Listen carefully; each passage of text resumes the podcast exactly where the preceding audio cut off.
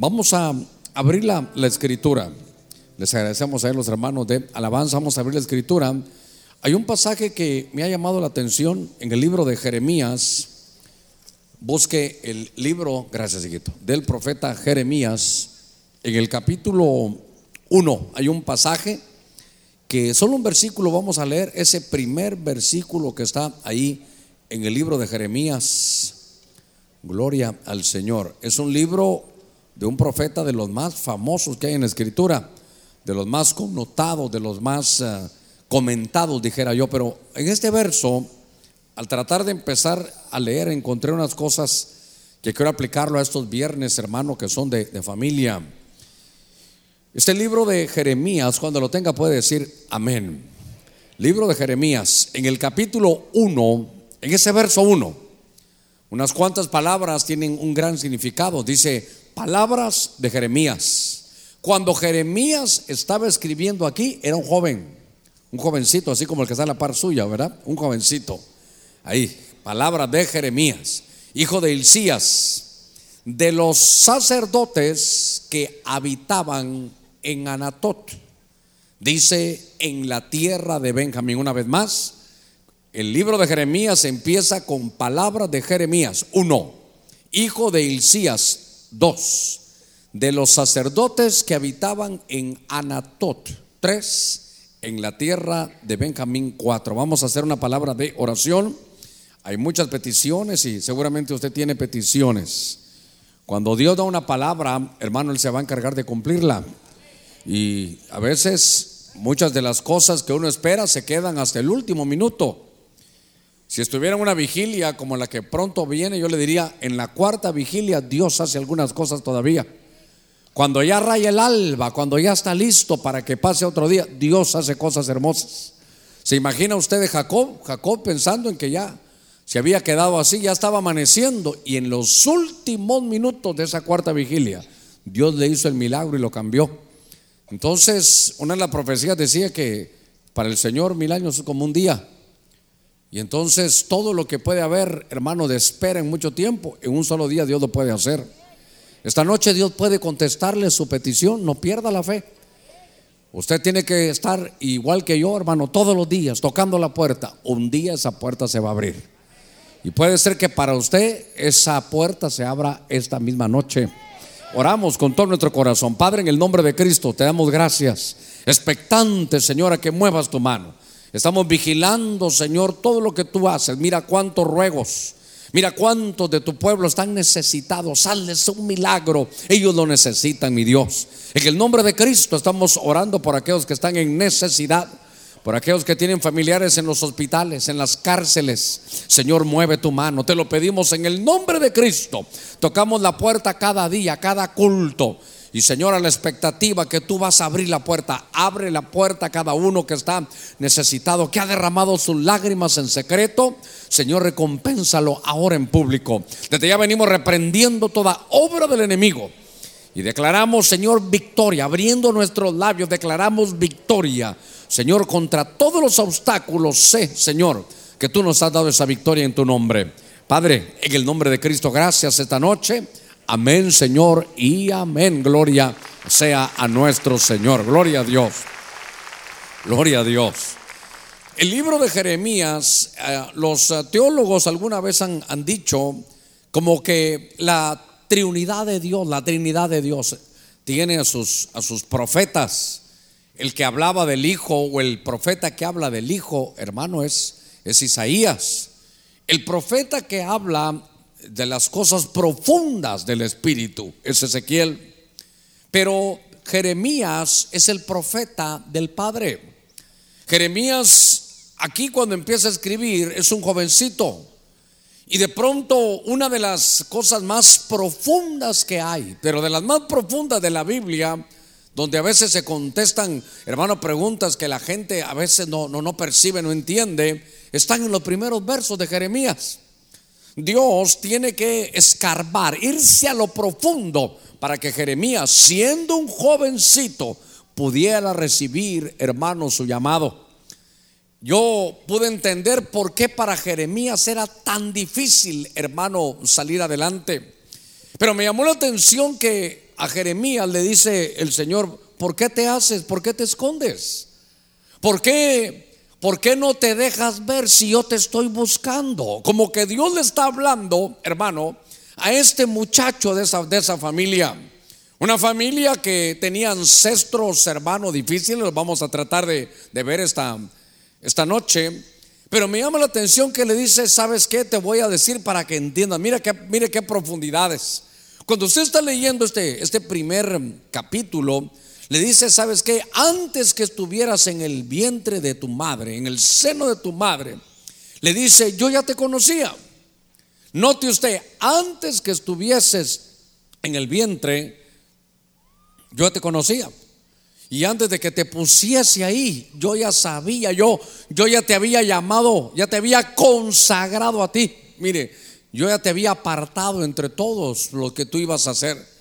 Le dan su comisión existencial y le dices, te consagré, te aparté para que tú fueras profeta. Y no solo profeta en Israel, sino que fueras profeta para las naciones. Note que Dios le da tremendas verdades, hermano, a, este Jeremías. Primero para, pienso yo que para dejar clara, hermano, su, identidad. Porque cuando estamos viendo estos, estos pasajes, me llama a mí la atención que el Señor tiene que decirle a él, hermano, cuál era su comisión y qué iba a hacer. Y entonces le dice, primero quiero que sepas que tú eres un espíritu con alma y cuerpo. Tú no eres un cuerpo con alma y espíritu. En tu esencia misma, el ser interior que hay en ti es un espíritu. Este cuerpo solo te va a servir como vehículo para desarrollar las cosas que, que Dios ha querido. Hermano, dice que Dios ya lo conocía antes que viniera a la tierra, antes que estuviera en el vientre de su madre. El vientre estaba vacío. La matriz, ese cuartito especial que Dios ha puesto en el vientre de una madre, esa matriz estaba lista para recibir a alguien. Y le dice Dios, antes de que tú llegaras a esa matriz, yo ya te conocía. Dios a usted lo conoce antes de que usted viniera aquí a la tierra.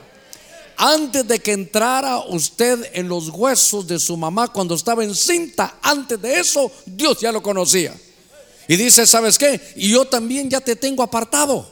Yo también ya te consagré para que desarrolles un trabajo aquí en la tierra. Por eso, hermano, le voy a decir algo. Usted tiene un llamado de Dios. Dios tiene una función que desarrollar. Mire, Dios tiene una función que desarrollar y la va a desarrollar a través de usted. Pero Jeremías decía, ¿cómo es posible? Porque la situación, el momento cuando tú me llamas, Señor, es difícil. Por eso los ambientes donde vivió, hermano, son hostiles. Y solo en este verso, cuando yo lo estaba meditando, me di, me di la tarea de buscar un poquitito. Porque lo primero que aparece eh, de este hombre, de este Jeremías, dice que, hermano, da unos datos aquí, solo en este, en este primer verso que, que me llamaron la atención todo lo que Dios iba a hacer. Pero él se estaba desarrollando en una situación, hermano, de ambientes hostiles. Había muchos obstáculos para él. Yo quiero que baje sus ojitos, por favor, al, al verso 3.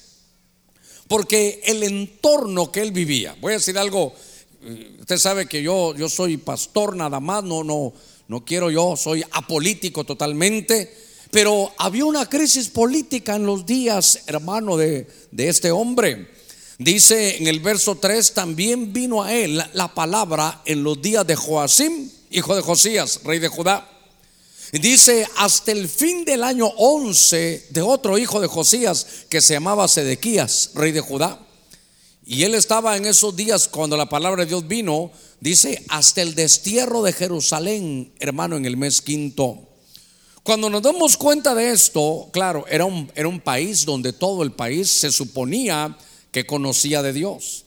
Y entonces, lo primero que veo, quiero hablarle de tres puntos importantes que pueden ser ambientes hostiles. Hermano, como Jeremías es, un profeta, hermano, tremendo, con, con una profundidad. Me imagínense en aquellos días, desde aquellos días ya se sabía que Dios lo había conocido a uno antes de estar en el vientre. Pero como siempre relacionamos a la gente con, con el cuerpo, cuando realmente la verdadera identidad es espiritual. Y entonces por eso la gente no entendía cómo Dios lo conocía antes de que estuviera en el vientre. ¿Cómo no, no había ni nacido? Y ya Dios dijo, este está consagrado. Porque hay una palabrita que, que a lo, mire, que a muchos les, les cuesta y mire, si le cuesta a los que son cristianos, ¿cuánto más a los de afuera? Esa palabrita es predestinación. Dice que nosotros Dios nos conoció y a los que conoció Dios los predestinó.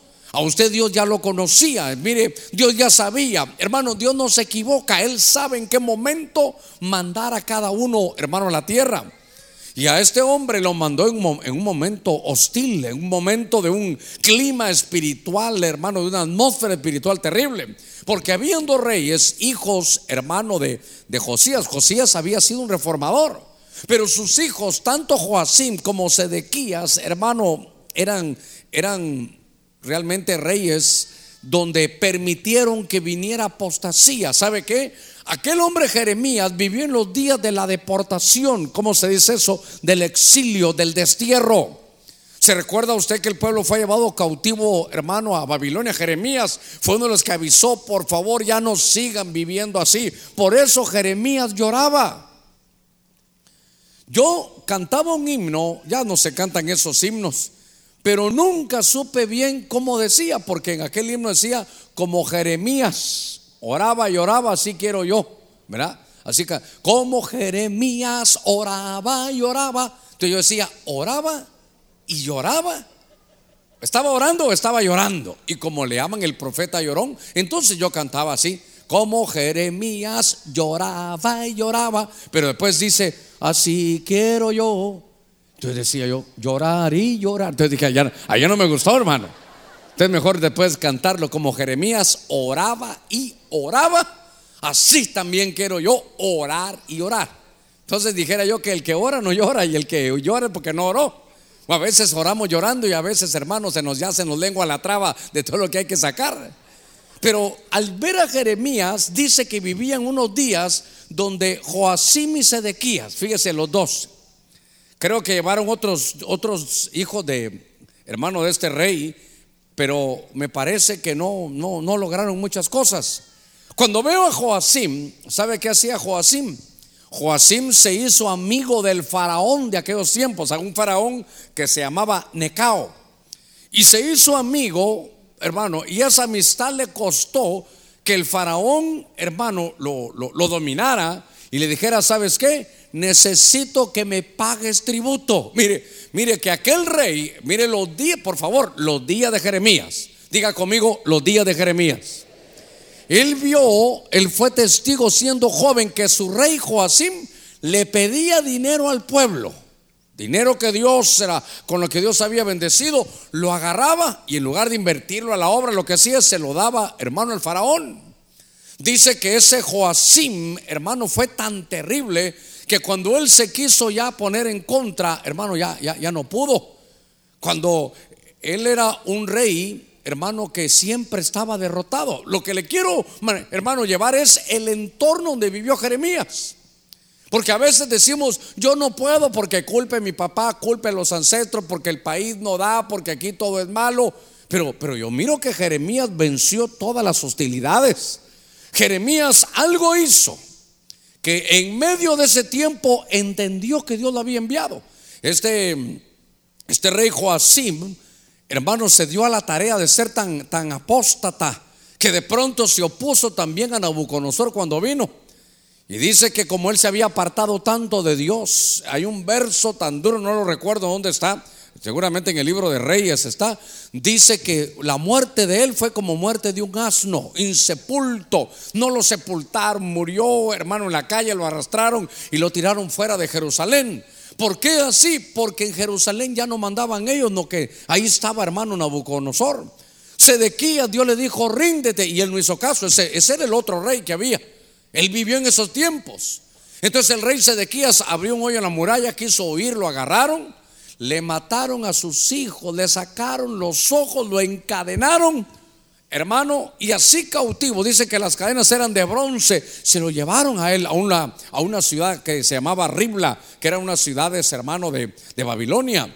Lo que me llamó la atención que Jeremías vivió en tiempos de apostasía y en los tiempos de la deportación. Jeremías estaba en un país hermano, que, que, tenía problemas, su entorno políticamente era terrible, claro, porque los reyes tenían que, hermano, ser fieles a Dios. Y estaban sirviendo ellos a otros reyes humanos. Estaban ellos, hermano, dándole la, la, espalda al Señor. Quiere decir que Jeremías no tuvo, no tuvo buenos ejemplos como rey. Hermano, no tuvo la, la bendición de ver a un rey David, de ver a un rey Salomón, sino que vio estos reyes, hermano, que estaban llenos de apostasía vio familias reales, hermano, en decadencia. Por eso Jeremías escribe el libro de lamentaciones. Y él dice, nadie se imaginó que de aquella puerta de paz iban a entrar a destruirnos. Porque ellos, a pesar de que yo les hablaba, parecía que tenían un espíritu de estupor, de letargo, porque teniendo ojos no miraban, teniendo oídos no escuchaban. Y, y estaba diciéndole Jeremías, ¿saben qué? Hay que enderezar porque viene un juicio terrible. Pero a pesar de eso, fueron sitiados. Después de sitiados vino el hambre, después del hambre vino la espada, hermano, y después el cautiverio. Había problemas políticos, morales y espirituales. Y entonces lo primero que me, llamó la atención es el entorno donde se iba a mover un siervo de Dios.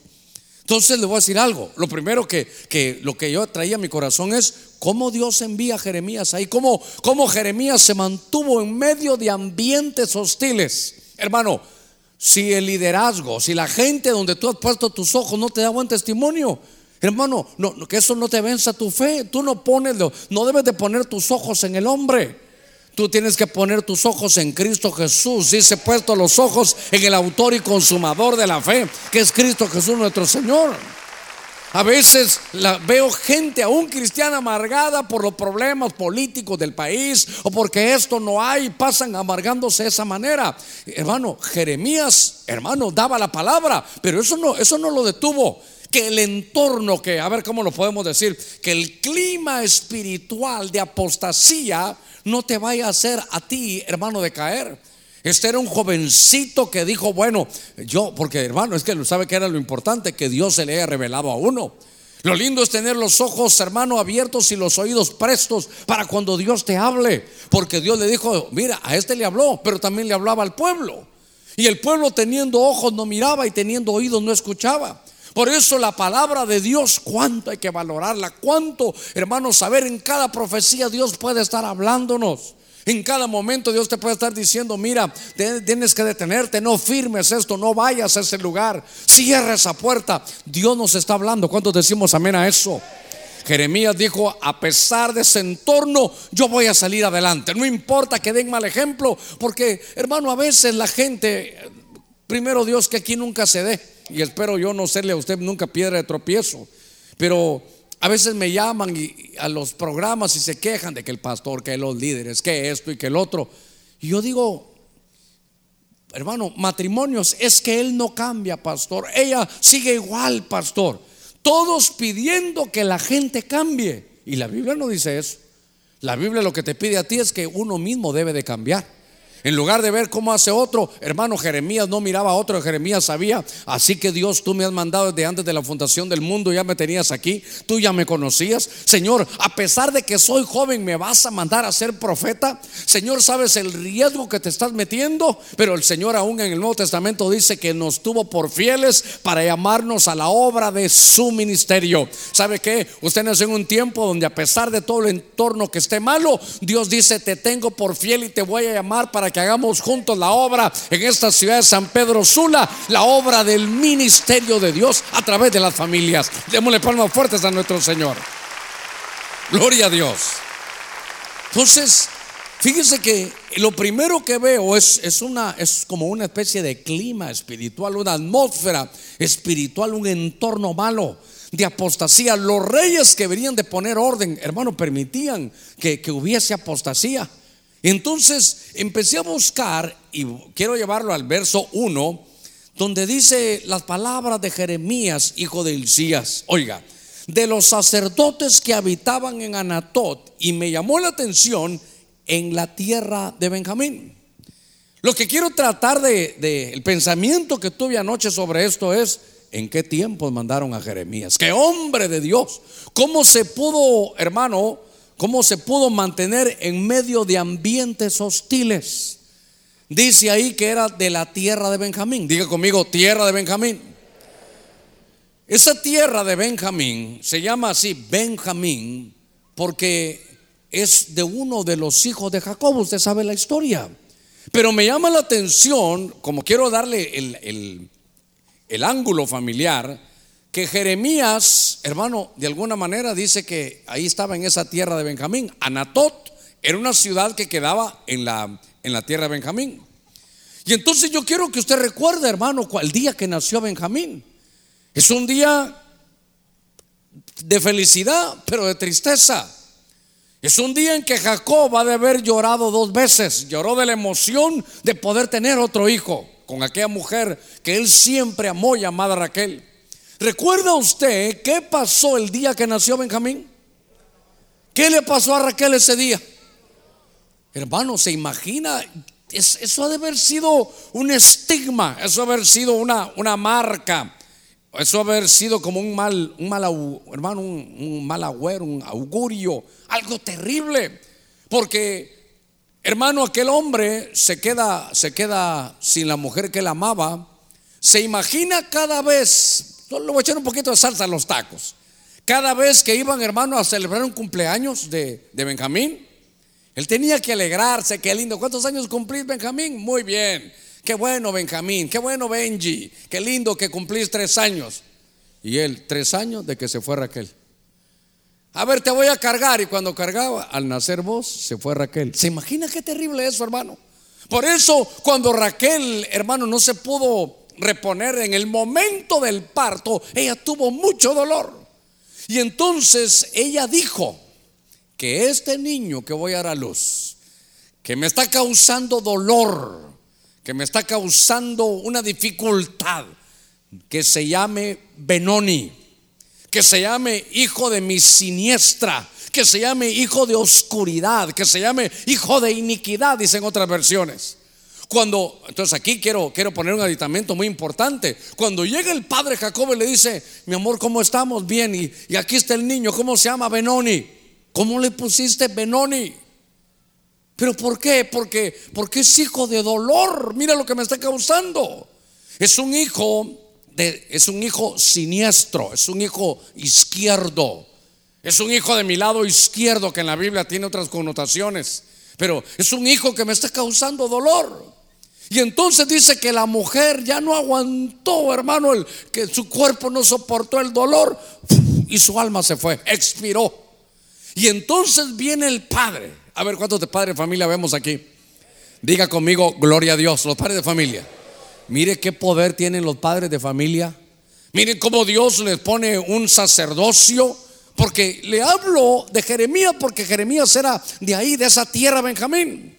Esa tierra había estado marcada por Benjamín. Y entonces el padre viene y dice, no, no, no, no voy a permitir, mire, que mi hijo tenga un nombre siniestro que mi hijo tenga un nombre de oscuridad, que mi hijo vaya a cargar con esto para toda su vida. Así que su nombre ya no va a ser hijo siniestro, su nombre va a ser hijo de la diestra. Su nombre va a ser hijo de luz, hijo de bendición. Le voy a quitar la maldición que la madre le ha puesto.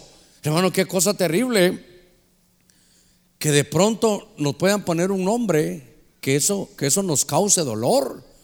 Un nombre, ya se imagina, Doña Angustias.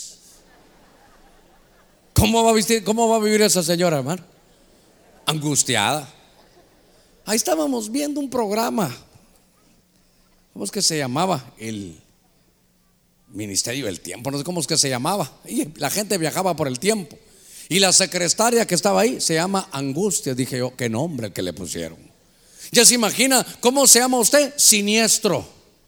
Y si es chino, chiniestro. Qué terrible. ¿Cómo se llama usted? Hijo de la oscuridad. ¿Cómo se llama usted? El que causa dolor. Qué terrible, hermano.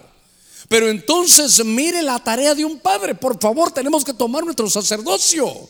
Como en el cielo se respeta la autoridad de un padre.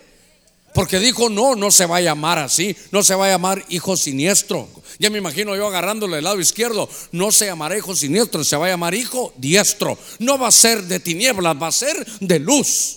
Entonces cuando yo veo eso, veo que el padre rescata en la tierra de Benjamín, habían maldiciones. En la tierra de Benjamín, hermano, habían maldiciones y yo quería que usted viera cómo algunas cosas, hermano, están así. Por eso nosotros tenemos que levantarnos en contra de toda maldición en nuestra familia.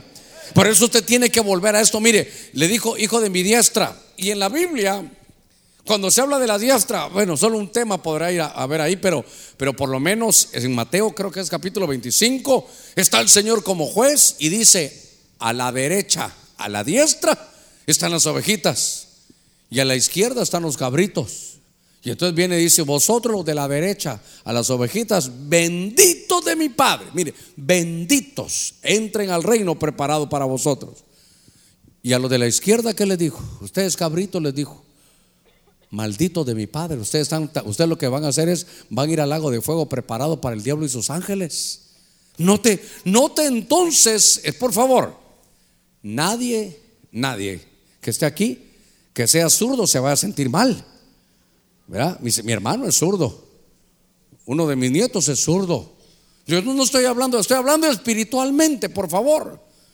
Ahora, en el misterio, ¿qué habrá en el, en el lado izquierdo de Dios? No sé. ¿Por qué? Cuando Cristo, hermano, resucita y entonces se va al cielo, ¿dónde se sienta? A la diestra del Padre. ¿Por qué no a la izquierda? Es otro día hablamos de esos líos, pero, pero tienen que ver con esto Benjamín. Tiene que ver con estos días. ¿Sabe qué dice la Biblia? Dice, en la presencia, hermano, dice que en la presencia de Dios hay plenitud. En su presencia hay plenitud. Y a su diestra hay deleites. Mire lo que hay en la diestra, deleites. Dice, con la diestra del Señor hace maravillas. Entonces, lo que le estaban, hermano, quitando aquí era, en lugar de maldición, una bendición. En lugar de cosas terribles, a la diestra había maravillas. En lugar de vivir amargado, a la diestra había deleites. A la diestra está todo lo que Dios planta. La Biblia dice que toda semilla, toda planta que el Padre no sembró será desarraigada. Entonces le estaban quitando una maldición. Lo tremendo es que lo hizo el papá, lo hizo el Padre. Ahora, déjeme que creo que apunté algo por aquí. Quiero que me acompañe a esto. Hay un pasaje en 2 Samuel 16, 12 Venga conmigo, segundo libro de Samuel, capítulo 16, verso 12. Le voy a leer desde el 11. Entonces David dijo a Abisaí a todos sus servidores, he aquí dice, mi hijo que ha salido de mis entrañas, acecha mi vida, ¿cuánto más ahora uno de Benjamín? Diga conmigo, Benjamín. Pastor, pero ¿por qué? Porque estamos hablando en el capítulo 1.1 de Jeremías de que ahí estaban en la tierra de Benjamín. Dice que entonces en la tierra de Benjamín estaban maldiciendo a David. Dice, dejadle que maldiga, porque Jehová tal vez se lo ha dicho. Verso 12, quizá Jehová mirará mi aflicción y me concederá Jehová bienestar a cambio de las maldiciones del día de hoy. Hermano, le voy a decir algo por lo menos en el intento que estoy haciendo, me estoy esforzando por saber que esta noche, hablándole a las, familias, hablándole a los jóvenes, hablándole a los padres en toda la vida de Jeremías, yo quiero que se dé cuenta que de pronto van a haber maldiciones. Primero, maldiciones dentro de la familia. Pero también después van a estar gente que te quiera maldecir. Había un hombre que se llamaba Simei. Es el mismo de 2 Samuel 16. Simei era un hombre hermano famoso, si eso significa su nombre, Simei significa famoso, y era de Benjamín. Del ángulo que estoy trabajando Benjamín aquí es que era tierra de maldiciones. Porque Benjamín nació bajo una, una, una maldición de su madre. Y el padre tuvo que intervenir y dijo, no será tu nombre Benoni, sino será tu nombre Benjamín, hijo de la diestra. La tierra de Benjamín es la tierra donde hubo maldiciones, pero las quitaron, hermano. Fíjese qué cosa hay, hay que ver, hermano, lo que produce maldiciones, son cosas terribles en la Biblia. Dice que el que predica otro evangelio sea anatema. Anatema es, es, llevar maldición. Ahora, este Simei le iba diciendo a David, vete de aquí sanguinario, mira qué estás haciendo aquí, o eres un hombre violento. Y entonces los soldados de David dijeron, perdóneme, así dice la Biblia, ¿quién es este perro que te está maldiciendo?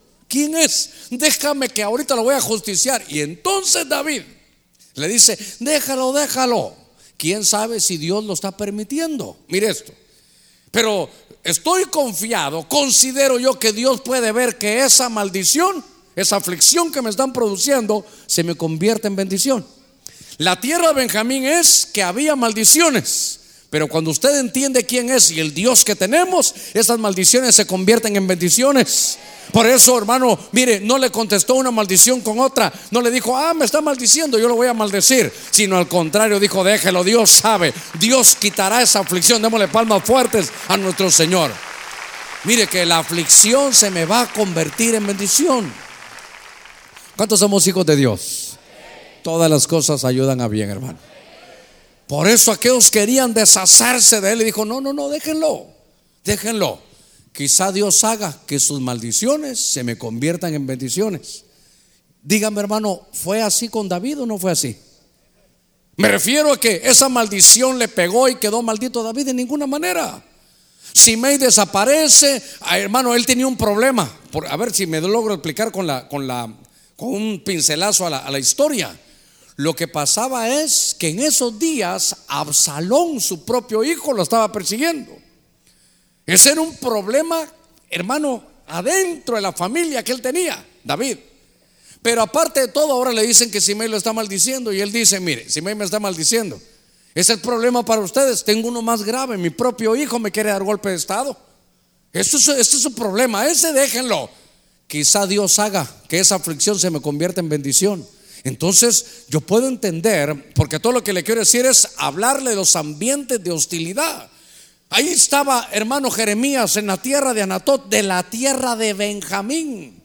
Quiere decir que en la vida podemos enfrentarnos, mire, a maldiciones que vienen en la familia. Se pudieron haber hecho, hermano, votos allá de antaño, de hace muchos años, que tal vez por ignorancia, en medio de tinieblas, Hermano, nuestros abuelos o bisabuelos hicieron pactos, hermano, de, pobreza. Tal vez vendieron su alma. Tal vez fueron, hermano, de brujería. Y esa iniquidad, esa maldición, hermano, ahí, ahí viene para nuestra familia. Pero como es tierra de Benjamín, ¿qué hay que hacer? Hermano, ¿quién le quitó la maldición a Benjamín? Ah, su papá se la quitó. Entonces, ¿no le parece que esta noche, como padres de familia, podemos quitar las maldiciones que vienen hacia nuestros hijos? Porque, mire, nos quedan dos cosas, o, tal vez más. No puedes, bueno, ya Dios lo permitió, así va a ser. Ah, si Dios me hizo pobre, no importa, yo quiero ser pobre pero honrado. Ah, si Dios me mandó a esta tierra así, ahí me voy a quedar. No, aquí están mis cenizas, ahí me voy a sentar. Nos queda eso o decir, bueno, Dios en su palabra tiene algo muy importante, que así como vivo yo, así vivió Jeremías. Era joven y se enfrentó a un entorno político de apostasía y deportación y venció. Se enfrentó que era la tierra de Benjamín, que había maldiciones y las venció. Se enfrentó que podía la gente decir cosas de él y las venció. Si Jeremías lo hizo hace muchos años, sin la luz que tenemos ahora, hermano, en este nuevo pacto, ¿cuánto más nosotros podemos vencer esas maldiciones? Podemos enfrentarnos a esos ambientes hostiles que de pronto trae la vida. Lo que pasa, yo no sé si usted vino el domingo, pero, pero el domingo nos despertamos. Los que dijeron amén vinieron, nosotros se quedaron dormidos en la casa. Pero hermanos, nos despertamos el dormido. Eh, alguien puede estar dormido, le hablamos del sembrador, pueden entrar a su casa. Yo les quería hermano, molestar, quería molestarlos y molestarme a mí, porque el dormido, hermano, está como, el dormido no, puede defenderse, no, ni sabe qué está pasando. Le decía en su casa, le están dando droga a los hijos, pero él no hace nada porque está dormido. Su hija está viendo pornografía, su hija, la hija, la, la nena, está viendo pornografía a través de, los, de las redes sociales, pero como está dormido, no lo sabe. Hasta le puse salsa a los tacos y le dije, la casa se está incendiando en la parte de abajo. Ya se oyen las alarmas en la calle, la gente grita y él no se mueve porque está dormido. Pero nosotros no podemos quedarnos así, iglesia. No tenemos que sacudir ese espíritu de letargo, ese espíritu de estupor que estaba en esos días, porque Jeremías sabía que Dios lo había llamado, que tenía una comisión, igual que Jeremías, tenemos comisiones en Dios tenemos que sacudirnos y despertarnos porque a veces no, la vida muy dura, hermano. ¿Y dónde dice, en qué texto dirá en la Biblia, desde el día que llegues a Cristo la vida será suave, no tendrás pruebas ni sin sabores? Te meterás la mano en la bolsa y al sacarlas caerán los billetes de a 500. ¿Qué dice mi Biblia? A través de muchas tribulaciones entraremos en el reino de Dios. Muchas son las pruebas del justo. ¿Por qué no dice pocas? Muchas son las pruebas del justo. Pero de todas Dios va a estar con él. Entonces, aquí van a haber ambientes hostiles. Jeremías vivía en un ambiente, hermano, en todo el país de apostasía. Sus reyes, hermano, apóstatas, se habían olvidado de Dios y eso lo llevó a la deportación. Jeremías lo sabía. Jeremías vio desfilar a la gente, hermano, que la estaban sacando de su país, exiliadas, desterradas. Ahí estaba él viéndolo. Ahora en su propia familia tiene ese problema de maldiciones. Ahora, note por favor algo más. Dios mío, el tiempo me avanza. En ese mismo eh, capítulo 1 dice, hermano, ahí que en ese verso que usted tiene, espero que lo tenga en Jeremías 1.1, dice sacerdotes, hijo del Cía, de los sacerdotes que habitaban en Anatot. Quiere decir que en medio de Israel, hermano, había un lugar, había una ciudad que se llamaba Anatot y era una ciudad sacerdotal. Era una ciudad donde estaban hermanos sacerdotes y de ahí era Hilcías, el papá hermano de Jeremías. Entonces, ahora quiero llevarlo yo porque en ese verso habla, hermano, de tantas cosas? Habla del problema que ellos tenían a nivel político en el país de apostasía y deportación. Habla, hermano, de, de la tierra de Benjamín, tierra que, donde había maldiciones. Porque si no, usted va a abrir sus labios y va a decir que Honduras es esto y Honduras es por aquí. Pastor, despierte a la tierra que vivimos. No, al revés, despierte usted. Porque la pastor, pero es que no estamos bien. Si tan solo mi pueblo se humillare Ahora, hermano, ¿usted se humilla por su patria? Eh, aquí, aquí, no nos mintamos. Usted dobla sus rodillas, te pido por Honduras, Señor. Me parece que así pedimos por nuestra esposa, por nuestros hijos, por un trabajo secular, pero a veces no vamos a la raíz. La raíz es la nación. Y para que la nación, hermano, se levante, si tan solo mi pueblo se humillare donde mencionan mi nombre, donde hacen retiros y vigilias, oraran también por su país, entonces las cosas cambiarían. Entonces, a veces tenemos ambientes hostiles, hermano, ambientes hostiles. Otros dicen, pastor, yo voy a hacer la obra, pero, pero a otro país. Yo le he contado, hermano, que la primera vez que fui, ojalá que los hermanos de Gerona no se vayan a, a, a ponerse molestos. La primera iglesia que abrimos en España era en Gerona. Y entonces me invitaron a predicar y bueno, hace como unos ocho años, hermano, fui para allá. Y yo, hermano, hasta ensayando en el espejo. Eh, vamos a abrir, cada uno de vosotros, vamos a abrir la escritura en el Mateo capítulo 8. Hermano, ya está tratando de hablar así que hasta con Z un poquitito. Y de vosotros, ¿cómo le digo a los hermanos? Eh, vosotros habéis dicho. Entonces empecé a leer la versión antigua. Llego a aquel lugar, hermano, y voy a la iglesia y solo voy entrando y, hey, vos, ahí está el pastor, mira. Yo dije, ¿y estos de dónde serán, verdad? Que, que, que ya hablan igual que el pastor. Toda la congregación, en aquellos días esa iglesia tendría unos 400 miembros allá en, en Gerona. Hermano, de los 400, uno era español. Uno era español. Entonces me di cuenta de algo, que el 80% eran todos de Talanga, hermano. O sea que la capital de Gerona es Talanga City. Allá estaban todos los hermanos. Y claro, ellos se fueron porque están allá, pero allá también van a tener sus pruebas y sus situaciones. Entonces yo lo que le estoy diciendo es que pensamos que allá va a ser mejor. Donde Dios nos ponga es el mejor lugar. Donde Dios te haya puesto a nacer, ahí está tu tierra y ahí es donde Dios va a hacer grandes cosas, a pesar de que haya ambientes hostiles. Ahora, Anatot, diga conmigo Anatot. Estos eran hermanos de una ciudad llamada Anatot, donde había sacerdotes. Y entonces quiero llevarlo, por favor, abra su Biblia ahí en Primera de Reyes, capítulo 2, verso hermano 26. Quiero llamar la atención a esto.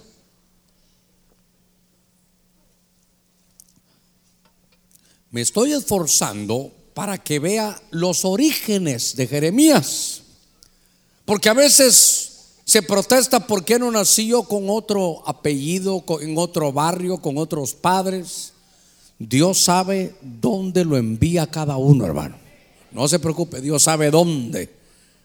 Fíjese que la mamá de un hombre muy, muy nombrado en la escritura, ¿sabe qué dice la Biblia?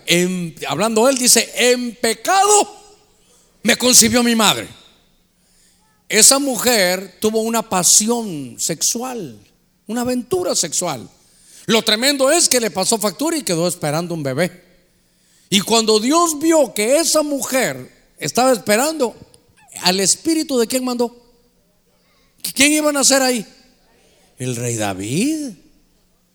Entonces, hermano, yo quiero que usted sepa algo.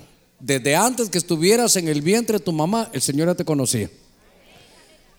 Y tú no estás para estar juzgando quién era tu mamá, ni, ni por qué, ni para qué, ni por qué en esto. Dios sabe a dónde mandó a Jeremías y Dios sabe a dónde te mandó a ti. Y en medio de todos los ambientes hostiles, Dios iba a levantar a Jeremías. No importa cuánta hostilidad en ambientes externos, internos haya, tú tienes un trabajo que hacer en Dios, tienes un llamado que hacer en Dios. Tú joven como Jeremías tienes un llamado, hermano, de parte de Dios y vas a vencer todas las hostilidades. Vamos a ir contra todo, pero vamos a vencer porque hay un propósito de Dios en cada uno de nosotros. Mire, mire, mire este, este pasaje en 1 Reyes 2.26. Recuérdese que este Jeremías era de ahí de Anatot. Ahora mire esto. ¿Tiene Primera Reyes 2.26? Dice aquí la, la escritura. Después dijo el rey al sacerdote Abiatar, vete a tus campos en Anatot. ¿Este Abiatar de dónde era? De Anatot, vete a tus campos en Anatot. Pues tú eres digno de muerte. Pero no te mataré hoy porque has llevado el arca del Señor Jehová delante de mi padre David y porque has participado de todo aquello que mi padre sufrió. Hermano, aquí veo yo que en Anatot es un lugar donde por alguna situación perdimos nuestra comisión existencial. Abiatar era un sacerdote. Abiatar había estado, hermano, con el rey David en sus momentos difíciles. Pero ahora había algo. David, habían pasado ya casi 40 años, y David dice, antes de morirme, va a haber una sucesión en la familia. Va a haber una, una sucesión real. Y entonces al que voy a dejar para que se quede en el trono, y él dijo a quién, es a Salomón. Pues es a Salomón. Y entonces había otro hermano, otro hijo de David que se llamaba Adonías. Y Adonías dijo, no, yo quiero quedar como rey. Y entonces dijo, a ver qué profeta me, me, respalda. Se trajo un profeta. Y necesito un sacerdote para, para ponerme en contra de lo que dijo mi padre. Yo, estoy, yo no estoy a favor de esa sucesión que dejaron. Y llamaron a Abiatar. Y entonces Adonías con un profeta y ese sacerdote Abiatar empezaron a decir que ellos iban a gobernar. Cuando Salomón se dio cuenta, hermano, hacen un movimiento, eh, lo ponen allá, eh, Dios le avisa a David, David lo nombra como rey, hermano, tocan el shofar, tocan las trompetas, el pueblo está contento, Salomón reina, eh, ya, y David en vida dijo, para que no se equivoquen, él es el que queda como rey. Y cuando vieron los que se habían revelado, Salomón ya sentado en el trono dijo, a ver, así que Adonías quería quedarse con mi cargo. ¿Quién era el profeta? Tal y tal. ¿Quién era Abiatar? Tráiganmelo. Y entonces dice, ¿sabes qué, Abiatar? Yo sé que estuviste un buen tiempo con mi papá, pero de una vez te digo que te vayas a tus campos de Anatot. Mire qué cosa. Porque él lo rechazó, porque era, hermano, era Abiatar, no le, no lo llenó Salomón porque era muy joven. No aprobó la sucesión familiar y lo quitaron del reino. Hermano, Anatot era un lugar de destierro sacerdotal. Ahora, mire, mire el verso 27.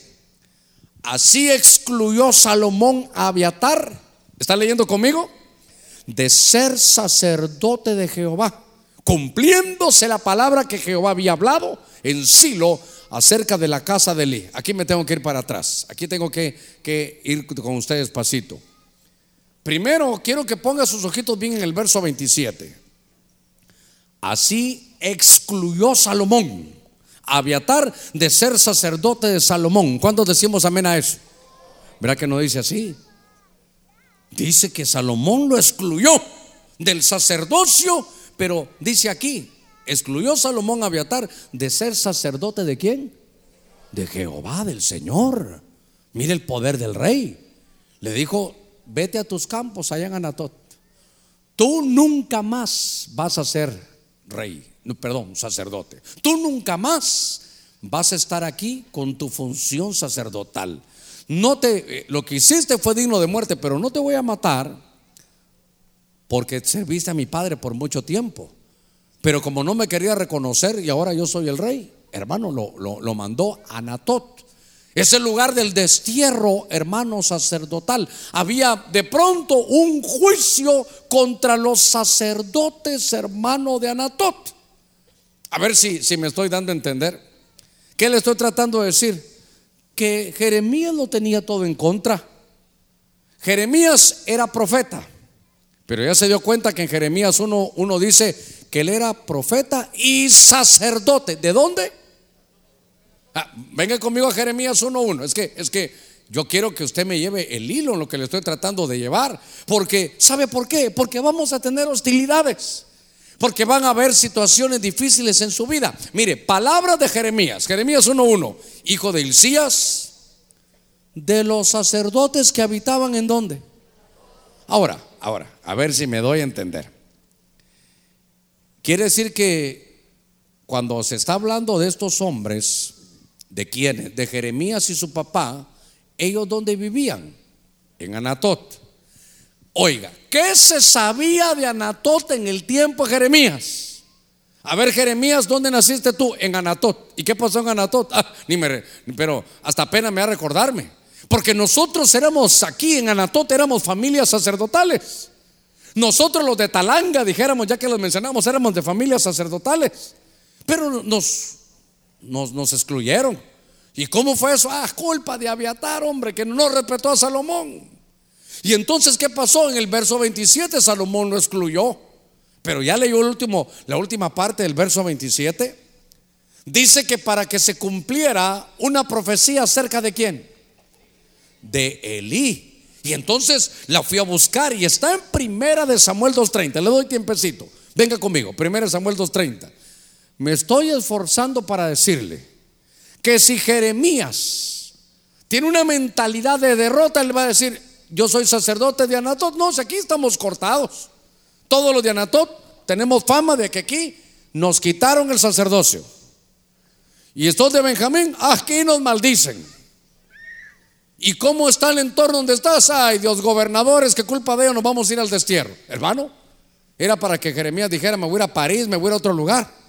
Era para que Jeremías dijera, por eso Jeremías cuando Dios lo llamó decía, no Señor. Y el Señor le dijo, no me digas que eres joven, si yo a ti te conozco desde antes de que vinieras aquí a la tierra, antes que estuvieras en el vientre, yo te conocía. Cuando estabas en el vientre te consagré para que fueras profeta y profeta a las naciones. Pero el entorno es duro, te voy a dar frente de pedernal, te voy a dar frente de, de diamante para que vayas a chocar ahí y que no vayas a hacerte para atrás. No les temas, si tú tienes algo, tienes llamado, no importa las hostilidades si tenemos llamado de Dios y Él nos conoció de antes de la fundación del mundo, tranquilo iglesia porque Dios lo tiene todo en su mano. A pesar de que haya hostilidades, de que haya ambientes difíciles, Dios va a hacer su obra a través de usted y a través mío. Démosle palmas fuertes a nuestro Señor. Gloria a Dios. ¿Sabe que me estoy esforzando? Decirle, hermano, no se haga para atrás. Si estuviéramos en Jalisco, le diría, no te rajes, hermano. No te rajes, hombre. Es que mire cómo está el país. Sí, peor estaba en los días, hermano. Es que mi familia ha tenido maldiciones. Peor estaba, hermano, la de Jeremías. Y Dios lo levantó en medio de aquel tiempo difícil. Entonces, cuando veo esto, dice en 1 Samuel 2.30, porque Abiatar era de Anatot. Y cuando lo excluyeron de ser sacerdote, para que se cumpliera lo que le dijeron hermano Elí, Elí fue un sacerdote. Dice en 1 Samuel 2.30. Este está delicado. Entre los textos que me hacen temblar en la Biblia es este, uno de ellos. Por tanto, el Señor, Dios de Israel, declara. ¿Está leyendo conmigo? Ciertamente yo había dicho que tu casa y la casa de tu padre andarían delante de mí para siempre. Eso yo había dicho, dice el Señor. Pero ahora el Señor declara, lejos esté esto de mí, porque yo honro a los que me honran. Yo honraré a los que me honran y a los que me menosprecian serán tenidos en poco. Anatot era un lugar de los olvidados, de los desterrados, de los excluidos del sacerdocio. ¿Sabe qué? Aunque nacieras sacerdote, si eras de Anatot, no ibas a fungir jamás. No ibas a poder mover lo espiritual. Por favor, quiero que lo aplique porque nosotros estamos llamados a ser sacerdotes. Vosotros sois real sacerdocio, dice la escritura. Y ahora encontramos que hay un decreto no es humano, no es maldición humana. ¿Quién dijo, hermano, que iba a quedar excluido del sacerdocio? Lo dijo Salomón, pero dijo, porque hay una profecía acerca de Elí. ¿Qué le pasó a Elí? Elí era un sacerdote, pero él permitió, honró más a sus hijos que a Dios. Permitió que sus hijos los puso en privilegio sabiendo que tenían relaciones sexuales con las servidoras. Eso trajo una inmoralidad, trajo una cosa terrible. Y entonces Dios le dio tiempo para que se arrepintiera. Alguna vez yo le he predicado. Y él dijo, Jehová es, haga lo que bien le parezca. Entonces, ¿qué hizo Dios? Ah, así nos vamos a llevar. Bien, te voy a llevar un niño, pero ese niño va a crecer delante de ti, tú lo vas a instruir. Pero ese niño es tu relevo, ese niño te va a reemplazar. ¿Se recuerda cómo se llamaba ese niño? Samuel. Entonces le dijo, ¿sabe por qué? Porque yo honro a los que me honran y a los que me menosprecian, a los que me menosprecian, los tendré por viles, hermano. Esto, esto es de detenernos un ratito. Primero, trabajarlo para nosotros y después volver rápidamente a la enseñanza de Jeremías. Porque Dios dice, yo honro a los que me honran. Hermano, perdone, ¿usted honra a Dios? En nuestras familias honramos a Dios. ¿Sabe cuál fue el problema de, un padre? Los que somos como son, son de, tema de familia. Porque uno de padre ama a sus hijos. Pero arriba de ese amor a los hijos está el amor de Dios. Si todavía no está así, lo deberá que corregir, aunque me haga ojos de huevos estrellados. Aunque usted diga, ¿cómo, pastor? Mis hijitos. Amarás al Señor tu Dios por sobre todas las cosas. Por eso el Señor pide, exige, hermano, su lugar.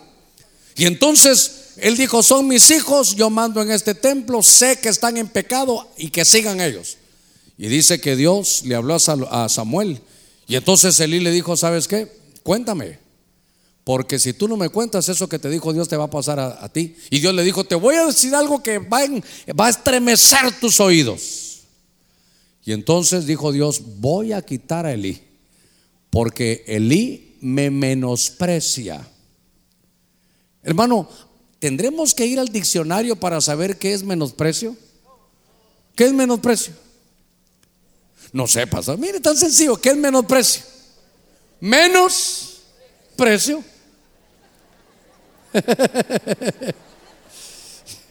Estoy como nos dijo Lugo, ¿verdad? Ahí está la culpa al diccionario es que le das un valor menos a lo que cuesta. Lo menos valoras, lo menosprecias. Entonces, te voy a tener un ratito aquí. Como familias, ¿qué pide Dios? Que lo honres, hermano. Honralo, honralo. Dios honra a los que me... Y qué lindo que Dios lo honre a uno, hermano. A veces los hermanos lo honran a uno, es la lindo, pero que el Señor lo honre a uno. Se recuerda que yo cambié mi mentalidad porque a uno le decían, eh, que, a ver si uno, uno le prestó, uno hizo algo, que Dios te lo pague. Y uno por dentro, págamelo vos. ¿Eh? ¿Verdad? Que Dios se lo pague, hermano. Págamelo vos. Hermano, unos 100 pesos ahí, vaya, gracias, hermano. Que Dios se lo pague. Y uno, sí, serio, págamelo vos. Pero yo ya no, no, hermano. Porque si uno se lo paga a Dios, oh, eso es hermoso. Entonces, note usted, vuelvo al punto, hermano, yo quiero ministrarle hoy a usted. algo para mí muy importante. ¿En qué momentos? ¿Contra qué? ¿Cuáles eran los, los climas, las atmósferas, los ambientes hostiles donde estaba, hermano, ahí Jeremías? Jeremías era de Anatot. Entonces, ser de Anatot era recordar, ah, el clavo que hizo Aviatar. Culpa de Aviatar nos, que nos dejaron sin sacerdocio a todos nosotros. Éramos de los desterrados, de los olvidados, de los que nunca más nos iban a dar un ministerio. Y entonces, ¿culpa de quién fue eso? No, si eso de Aviatar, Aviatar fue la gota que ramó el vaso. El problema comenzó con Elí. Y Elí sabe qué significa la palabra Elí es altivez. Caminaditos, hermano venías de la universidad, venías con tus libros, estabas estudiando medicina, estabas estudiando para ser abogado, traías tus planos, tu casco para ser ingeniero, venías al culto, hermano, ahí. Ya te graduaste, ya sacaste un, un máster que está lindo, saca tres si puedes, pero no te pongas resortes en los zapatos, porque ahora ya... ¿Dónde está mi lugar? ¿Dónde está mi lugar? Te sentaste en mi lugar sabiendo que yo estoy acá. Ah, no, me voy de esta iglesia. Ahora soy el ingeniero. Hermano, seguimos siendo los mismos pródigos, solo que estamos bañados y desparasitados por el amor de Dios. Seguimos siendo los mismos que Dios ha llamado, por eso Él ha puesto tesoros en vasos de barro. Ahora, voy ahora a regresar con Jeremías. Entonces Jeremías dice, era hijo de Hilcías de los sacerdotes de Anatot. Entiende que era ser sacerdote de Anatot era ser de la familia los que tenemos juicio. ¿Quién puso el juicio?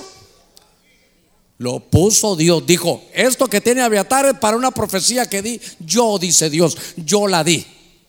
Y por si alguien me, me alega, estoy hablando como que Dios dijera, por si alguien me alega, yo había dicho que él iba a estar y que Dios lo iba a bendecir. Recuerde que los, los, sacerdotes comían de lo mejor de la tierra. Para ellos estaba lo mejor. Ser el sacerdote era la calidad, hermano, en aquel tiempo. Y dijiste Dios, yo había dicho, pero ahora, después de esto, nunca diga yo eso. Porque yo honro al que me honre y al que me menosprecia lo voy a tener por vil.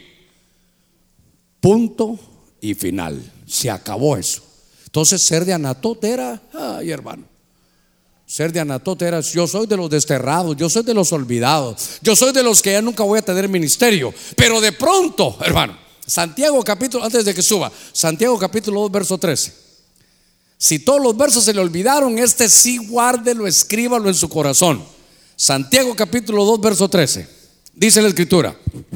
Porque el juicio será sin misericordia para el que no ha mostrado misericordia. La misericordia triunfa sobre todo juicio.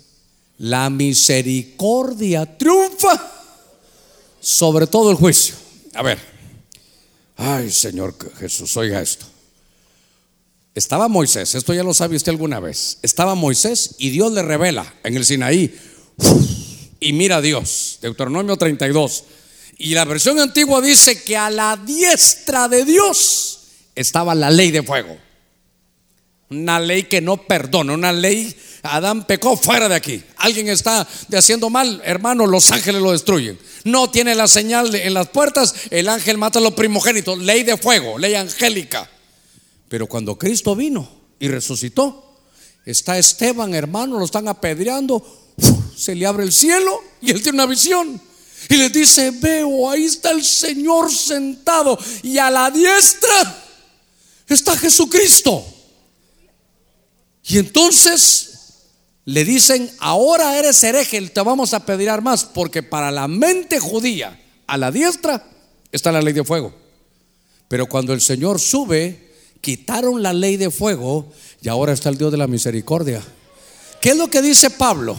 Que fue bueno que Cristo viniera en carne para que experimentara lo que nosotros tenemos. Y dice, ese sumo sacerdote nos convenía porque ahora intercede. Y uno dice, ah, bueno, el Señor está intercediendo allá en el cielo. ¿Dónde se siente el Señor? A la derecha. ¿Sabe qué dijo el Señor? ¿Sabes qué juicio? Vete. Ahora, sobre todo juicio, triunfa la misericordia. Entonces le voy a decir qué le pasó a Jeremías, hijo de Hilcías. Jeremías era de la tierra de los desterrados, de la tierra de los sacerdotes excluidos, de la tierra donde nunca más iba a haber ministerio, de la tierra donde nunca más iban a comer de lo mejor. Era una tierra que estaba, hermano, enjuiciada. Ahora, Detengámonos un ratito, tres cosas he enseñado. Ahorita voy a, voy a terminar el mensaje. O tal vez cuatro cosas he enseñado. Primero, el entorno donde vivía de hostilidad. ¿Por qué? Porque era apostasía, hermano, la gente estaba terrible. Ahí los reyes eran, eran, eran apartados de Dios y eso los trajo a la deportación, al exilio, al destierro. Número uno. Número dos, de Benjamín. A ver, ¿qué dijimos de Benjamín? ¿Contra qué había que enfrentarse? Cuando, cuando nace Benjamín, ¿cómo le pusieron? Benoni, era una maldición de la madre. Difícil encontrar una maldición. Difícil, hermano. ¿No se recuerda, hermano? Hay otro que le pusieron un nombre terrible. Que dice que cuando nació que le causó dolor a su madre y su madre le puso Javes. Javes es como, hermano, ¿cómo sentiría usted que usted se llamara, eh, qué sé yo, el dolor Flores? Él era, ese era su nombre. Eh, pero la bendición del Padre, ¿cuántos somos padres de familia? No será tu nombre Benoni, tu nombre será Benjamín. Así que esas, esas maldiciones van a ser quitadas. Porque, hermano, una vez más, Jeremías nació en la tierra de Benjamín en tierra de maldiciones. Por eso le dije que si Simei maldecía a David, David dije, mi hermano, qué linda la mentalidad de David, yo sé quién me ha llamado. Si yo no me llamé a mí mismo, es Dios el que está detrás de mí, es Dios el que me ha dado sus misericordias. Así que si Él me maldice, yo he aprendido algo y espero que usted también lo aprenda todas las cosas ayudan a bien a los que Dios aman. Si ellos me han maldecido, no, yo no lo voy a maldecir, porque sé que Dios hará que esas maldiciones se te conviertan, hermano, en bendiciones. Démosle palmas fuertes ahí a nuestro Señor Jesús. Gloria a Dios. Ahora, Dios mío, me quedan unos, unos minutitos para terminar. Entonces, ahora, Dios santo, no, aquí dice, ya terminaste, pastor. Dios reprende esta computadora, hermano. Te reprendo, bandida. ¿Qué me estás diciendo aquí? Dice, pastor, tu tiempo ha finalizado. Computadora, aquí mando yo y sigo. Entonces, note que ahora tenían en Anatot, no tenían una maldición humana, tenían un juicio de Dios. Los de Anatot desterrados. Pero qué lindo esta, esta noche que vamos a saborear esto, hermano, que, que le pasó a este hombre llamado Jeremías. Lo invito para que ahora vuelva a leer a Jeremías. Palabra de Jeremías, hijo de Elías. Oiga, palabra de Jeremías. Mencionan a su padre Elías y luego dice Jeremías de los sacerdotes que habitaban en Anatot, en la tierra de Benjamín. Hoy sí me he esforzado y usted ya sabe quiénes son los de Anatot y quiénes son los de la tierra de Benjamín. Decimos amén. Y ahora viene Dios y dice, voy a elegir a uno de estos. Voy a elegir. ¿Por qué no fue a otro campo que no fuera Anatot?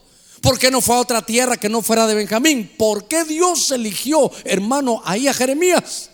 De entre los de Anatot que tienen juicio para mostrar que sobre todo juicio triunfa la misericordia. De los de la tierra de Benjamín que tenían maldiciones, para que las maldiciones se le conviertan en bendiciones. De donde el entorno era deportación y apostasía, para que vuelvas esto al avivamiento.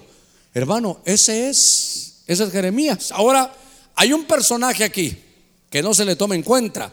Porque dice Jeremías, hijo de Hilcías. En lo que los hermanos de alabanza suben, hijo de Hilcías. Entonces, aquí también yo quiero aplicar algo que, me bendice mucho, porque entonces Ilcía, si no estoy mal, significa mi porción es Jehová, significa lo mío es lo de Dios. Y entonces ese padre, mire, se habla de Jeremías, pero a veces tenemos que ver el valor de un padre.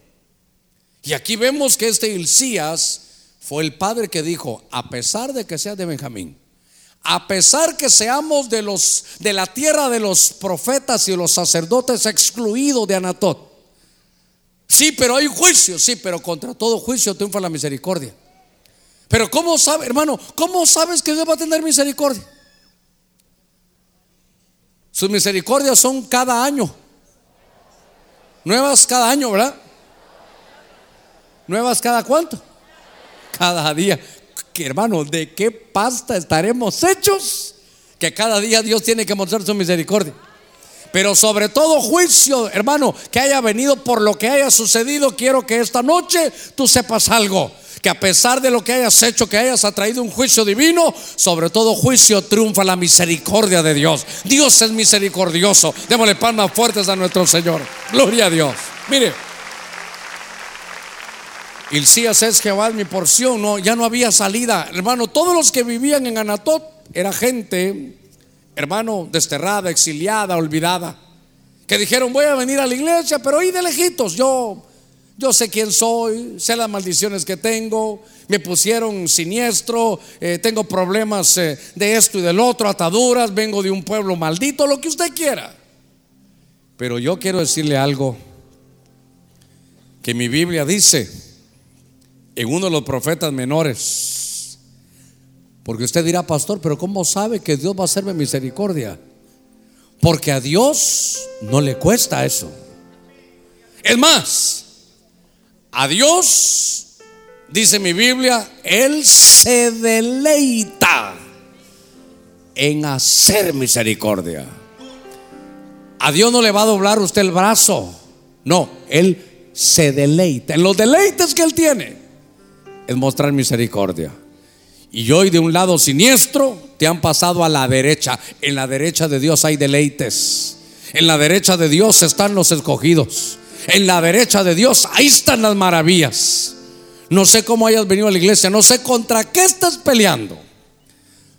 Pero Jeremías, el gran profeta del Padre, uno de los libros más extensos de la escritura, uno de los hombres que empezó desde joven, Jeremías, con un entorno, hermano, hostil, maldiciones maternas y juicio de Dios. Otro lo mira y dice, estoy cocinado, estoy frito, no hay nada más que hacer. Pero para que usted conozca cómo es el Señor, dijo, necesito un hombre. Necesito escoger un hombre que tenga todos esos problemas para mostrarle mi misericordia. Llamen a uno de la tierra de los desterrados, donde pensaron que nunca más iban a tener oportunidad, que nunca iban a comer de lo mejor de la tierra, que nunca iban a tener sacerdocio, que quedaban excluidos de ahí, de Anatot lo llamo. Ven tú de Anatot, ven tú de allá de la tierra de Benjamín. Que ningún ambiente hostil te detenga, porque la misericordia de Dios es cada día y Él se deleita en hacer misericordia.